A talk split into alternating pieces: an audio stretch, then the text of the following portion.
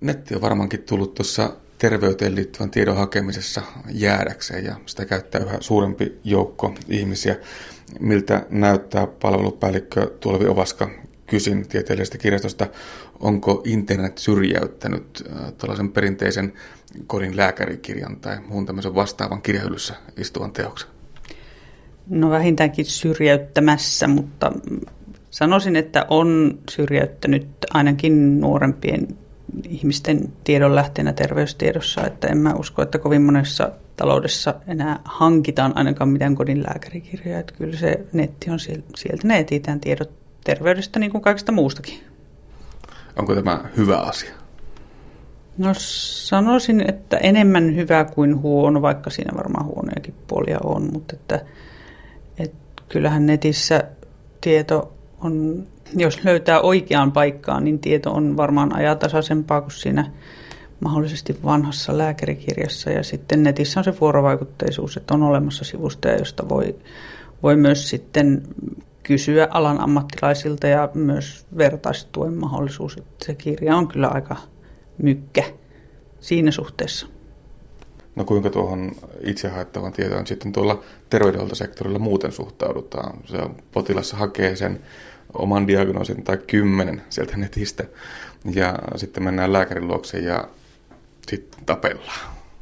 Mä luulen, että hyvin eri tavalla suhtautuu ammattilaiset siihen, että – että kyllä mä luulen, että on niitä lääkäreitä esimerkiksi, jotka ei ollenkaan pidä siitä, mutta sitten kyllähän niin kuin enemmän ja enemmän terveydenhuollossa kuitenkin on sitä, että, että hoitopäätökset tehdään yhdessä potilaan kanssa keskustelemalla, että ei ole enää tätä tällaista, että lääkäri on se auktoriteetti ja potilas tekee niin kuin on käsketty. Että, että ehkä, se, ehkä se, ainakin toivoisin, että se olisi niin, että kun jos se potilas tulee sen oman diagnoosiehdotuksensa kanssa siitä, niin se siitä päästään aloittamaan keskustelu sen potilaan kanssa. Mutta siis to, totta kai ne vaihtelee ne tilanteet, että en ole itse terveydenhuoltoalan ammattilainen, en, en osaa sen tarkemmin sanoa siitä. Varmaan voisi myös toivoa kuitenkin, että jos potilas sen diagnoosi on itselleen ennalta jo vähän määrittänyt, niin että myöskin potilas olisi valmis joustamaan, eikä itsepintaisesti ehkä pitäisi sitten kiinni sitä omasta näkemyksestään, kun lääkärillä voi olla toinen. No näin uskoisin ja uskoisin myös, että alan ammattilainen selvistyy siitä tilanteesta. Yksi tapa, miten tuo itse terveyden, terveystiedon etsiminen netistä voi, voi myöskin keventää taas sitten lääkäreiden työtaakkaa on se, että netistä löydetään ehkä varmistus sille, että tämä ei ole mitään vakavaa, tämä hoituu ehkä näin, tämä menee ehkä ihan itsestään, eikä sitä välttämättä turva, tullakaan enää kuormittavan tavallaan turhaan sitä terveydenhuoltoorganisaatiota. Joo, silloinhan se toimii, toimii hyvin, kun sieltä voidaan lukea, että nuhakuumetta hoidetaan levolla ja juomalla runsaasti nesteitä tai että ei aikuisen joku ripuli ole vaarallinen. Ja myös siis ihan kotihoito-ohjeita hyvin monenlaiseen vaivaan, että kyllä mä luulen, että siitä myös sillä tavalla hyötyä on, mutta toki varmaan sellainen asia, jota kannattaisi selvittää, tutkia. Ja yksi, mihin ainakin sieltä haetaan kovastikin tietoa, varmasti elintavat ja ruokavalioiden viilaaminen, sillä on monennäköistä karppaamista ja muuta, jolla haetaan ehkä ihan pysyviäkin elintapamuutoksia. Haetaan varmaan joo, että nehän on pitkälti, etenkin noin ravitsemukseen liittyvät, niin ne on, menee varmaan aika lailla muoti-ilmiöinä. Ja, ja netti vaikuttaa varmaan siihen todella paljon, että, että, että minkä tyyppiset ruokavalinnat on, niin kuin, mitä halutaan kokeilla.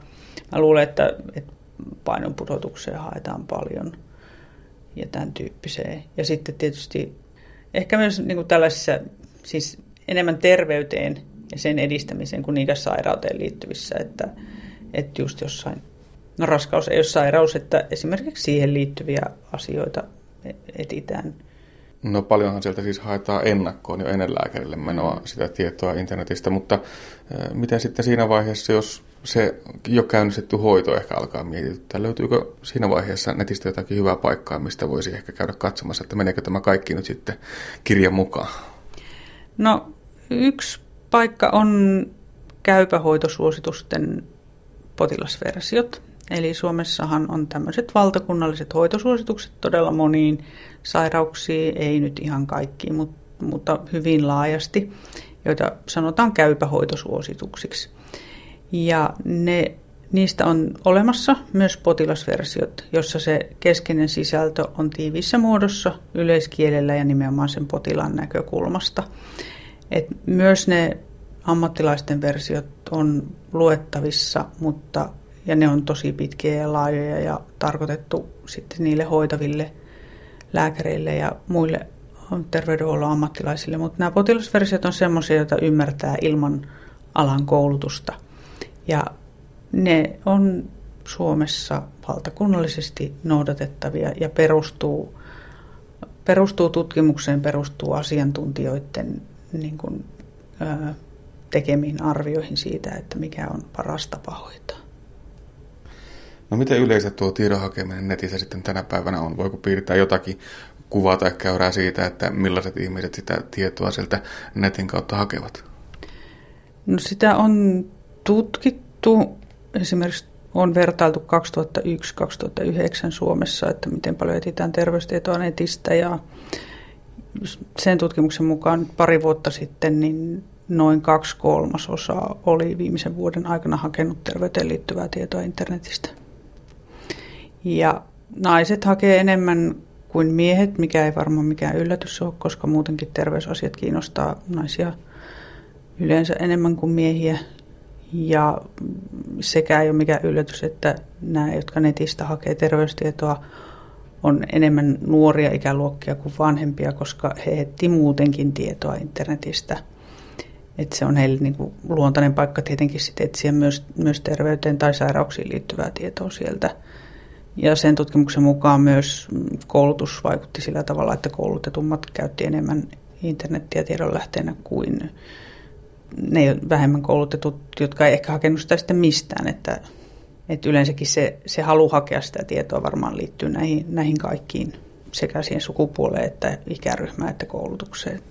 Entä voiko sanoa, onko jotakin tiettyjä sairauksia, tauteja tai muita tällaisia tekijöitä, jotka vaikuttavat siihen, että mitenkä paljon sitä tai helposti sitä tietoa lähdetään netistä hakemaan?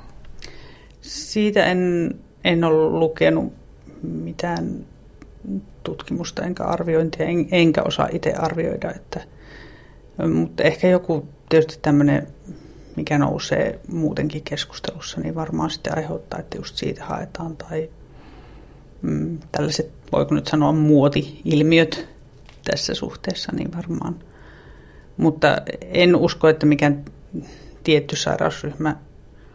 Ehkä se on enemmän kiinni siitä ihmisestä, joka sitä tietoa etsii, kuin siitä, mikä häntä vaivaa tai mikä hän luulee itsensä vaivaavan. Ja kuten tuossa jo totesittekin, niin varmasti tällaiset erilaiset ajassa esiin nousevat ilmiöt, kuten vaikkapa sika-influenssat ja, ja muut, mitä mediakin nostaa esille, niin vaikuttavat siihen, miten paljon ihmiset tietoa netistä hakevat. Ilman muuta vaikuttaa, että, että eiköhän jossain vaiheessa sika-influenssakeskustelu ollessa hurimmillaan niin ruuhkautunut suurin piirtein terveyden ja hyvinvointilaitoksen, hyvinvointilaitoksen sivustot, että, että totta kai nämä vaikuttaa ja voi vaikuttaa ehkä joku jonkun julkisuuden henkilön vaikka sairastuminen johonkin, niin että hän kertoo siitä, niin ehkä siitä etitään enemmän. Mutta tämä on ihan arvailua, että en, en minä tiedä, onko tätä oikeasti kukaan selvittänyt sen enempää. No tietoa siis haetaan, se on fakta kuitenkin joka tapauksessa. Miten sitten tuohon tiedon oikeellisuuteen voi tavallinen käyttäjä ottaa kantaa? Nettiin kuitenkin voi kuka tahansa laittaa mitä tahansa ja tarkoitusperät ovat hyvinkin vaihtelevia, että siellä on, on motiivisella sen tiedon levittämisen taustalla voi olla mikä tahansa. Joo, se on totta, että kun ei ole olemassa mitään nettisensuuria, että niin kauan kuin ei lakia rikota, niin sivustot saa siellä olla. Terveen järjen käyttö ja se tiettyjä asioita kannattaa tarkistaa, että erottaa mainoksen, jossa yrittää myydä jotain siitä, että sen on esimerkiksi tuottanut joku organisaatio, joka niin kuin, jonka tehtäviin kuuluu sen tiedon tuottaminen. Että jo mainittu terveyden ja hyvinvoinnin laitos tai joku sairaanhoitopiiri tai joku kunta tai joku hanke, joka edistää terveyttä, vaikka VT-hanke tai joku vastaava, eli vetovoimainen ja terveyttä edistävä terveydenhuolto. Ja sitten ajantasaisuus yleensä kannattaisi tarkistaa ja tosiaan se, että kuka sen tiedon on tuottanut. Ja no olettaisin, että kaikki netin käyttäjät erottaa esimerkiksi sen, että onko se tieto keskustelupalstalla keskustelevien ihmisten mielipiteitä vai onko se jotakin faktaan, tutkimukseen perustuvaa tietoa, mikä sillä on. Että, että semmoinen nettilukutaito, medialukutaito, informaatiolukutaito, miksi sitä nyt nimitetäänkin, niin sitä pitäisi ihmisillä olla, eikä usko kaikkea kritiikittä. No on varmaan kaksi aika eri ääripäätä. Tällainen julkishallinnon, vaikkapa valtion tai kuntien tai sairaanhoitopiirien ylläpitämä sivusto ja tieto. Ja toisessa ääripäässä sitten tuo vertaistukeen ehkä pohjautuva foorumikäyttäytyminen. Aika iso ero. Siinä on iso ero, mutta sitten voisi sanoa, että ehkä näissä keskustelufoorumeissakin on, on eroja. Olen lukenut hyvinkin asiallista vertaistukea esimerkiksi syöpäjärjestöjen keskustelupalstoilta, joita myös valvotaan, että siellä ei voi mitä tahansa pelottelua harrastaa. Ja sitten on näitä täysin vapaita, jossa, jossa jotkut ihmiset ilmeisesti ihan tarkoituksella haluavat toisia kiusata, johtaa harhaan tai pitävät hauskaa sen kustannuksella, että toiset menee paniikkiin suurin piirtein, että, että verkko antaa mahdollisuuksia niin moneen sekä, sekä niin kuin auttaa toisia samassa tilanteessa olevia, esimerkiksi tarjoamalla sitä vertaistukea, mutta sitten myös, myös siihen, että voi, voi tehdä hallaa. Ihmisiä on niin joka lähtö. Keskustelufoorumeilla varmasti auttaisi tuollainen rekisteröitymispakko esimerkiksi, että ylipäätään ne ihmiset olisivat rekisteröityneitä sillä foorumilla, eihän sillä välttämättä tarvitse siltikään omalla nimellä liikkua, mutta se ehkä antaisi hieman kykyä sille lukijalle arvioida sitä, että minkälaisia henkilöitä siellä kirjoittaa ja ehkä pystyisi enemmän ottamaan kantaa siihen, että, että tuo henkilö vaikuttaa ihan järjissään olevalta ja luotettavalta, kun taas tuo toinen ehkä välttämättä ei. Joo, kyllä siihen kannattaa kiinnittää huomiota, että, että miten, kuka sinne pääsee kirjoittamaan, edellyttääkö se, että sen foorumin käyttäminen sitä, että rekisteröityy jonnekin. Et siellä netissä on niin paljon vaihtoehtoja ja mahdollisuuksia, että ei, että se, se, mikä ehkä olisi mun mielestä myös tärkeää, on se, että jos hakukoneella hakee, eli siis googlettaa, niin vähän katsoo sitä hakutulosta, eikä siihen ihan ehkä ensimmäiseen pelkästään luota tai päädy siihen, että on se oikea. Että se on hyvin mekaaninen tapa kuitenkin se hakukoneen hakutapa hakea, että hakutuloksia kannattaa vähän tarkastella silleen kriittisellä silmällä. No nuo staattiset sivustot ovat äh, ihan oma juttuunsa, mutta esimerkiksi äh, tuolla Etelä-Savossa on, Etelä-Savon sairaanhoitopiirillä on oma verkkopalvelu, jossa annetaan myöskin terveysneuvontaa. Joo, on tämmöinen hyvis-sivusto, jossa on paljon terveystietoa, tietoa terveyspalveluista ja sitten siellä on myös mahdollisuus ihan kysyä alan ammattilaiselta verkon, verkon kautta terveyteen liittyviä kysymyksiä. Tietenkään sieltä ei saa mitään diagnoosia eikä se vastaa lääkärissä käyntiä, mutta tällaista niin kuin terveysneuvonta-tyyppistä on mahdollisuus saada. Se on sit, tuo jo mukanaan sitä, että, että se ei ole pelkästään vertaudu siihen lääkärikirjaan, jota luetaan, että luetaan netistä niitä tietoja, vaan voidaan myös kysyä ja mahdollisesti sitten kysyä esimerkiksi sitä, että onko tämä nyt semmoinen tilanne, että pitäisi hakeutua lääkäriin tai terveydenhoitajalle tai hammaslääkäriin tai neuvolaan tai johonkin. Että semmoista voisi olla enemmänkin, mutta ne on usein varmaan rahakysymyksiä, että mä luulen, että monissa näissä on takana hankerahoitusta, että sitä jatkuvuutta ei, ei voi taata ehkä tarvittaisiko tähän sitten ehkä valtiovallan tukea ja tämmöinen yhteinen kansallinen portaali, jossa tätä terveystietoa voitaisiin ensinnäkin luotettavasti jakaa, mutta samalla sitten saataisiin potilaan ja hoitavien organisaatioiden välillä myöskin keskusteluyhteys?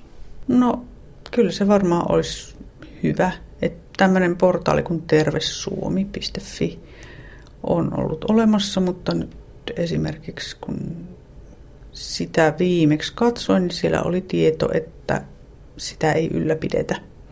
Eli sieltä löytyy terveystietoa. Mä luulen, että se, että sitä ei ylläpidetä ja että siellä ei esimerkiksi ole nyt mitään vuorovaikutteisia palveluita, on ollut rahakysymys. Eli veikkaisin, että niitä resursseja, mitä näihin alueellisesti laitetaan, niin ehkä yhdistämällä voisi sitä saada sitten enemmän, niin kuin, että se ei olisi vain, että tuolla alueella on ja tuolla ei. Että sitä, sitä tasa-arvoa tässäkin asiassa, niin ehkä voisi saada sillä valtakunnallisella organisoinnilla, mutta, mutta näin ei nyt tällä hetkellä ole.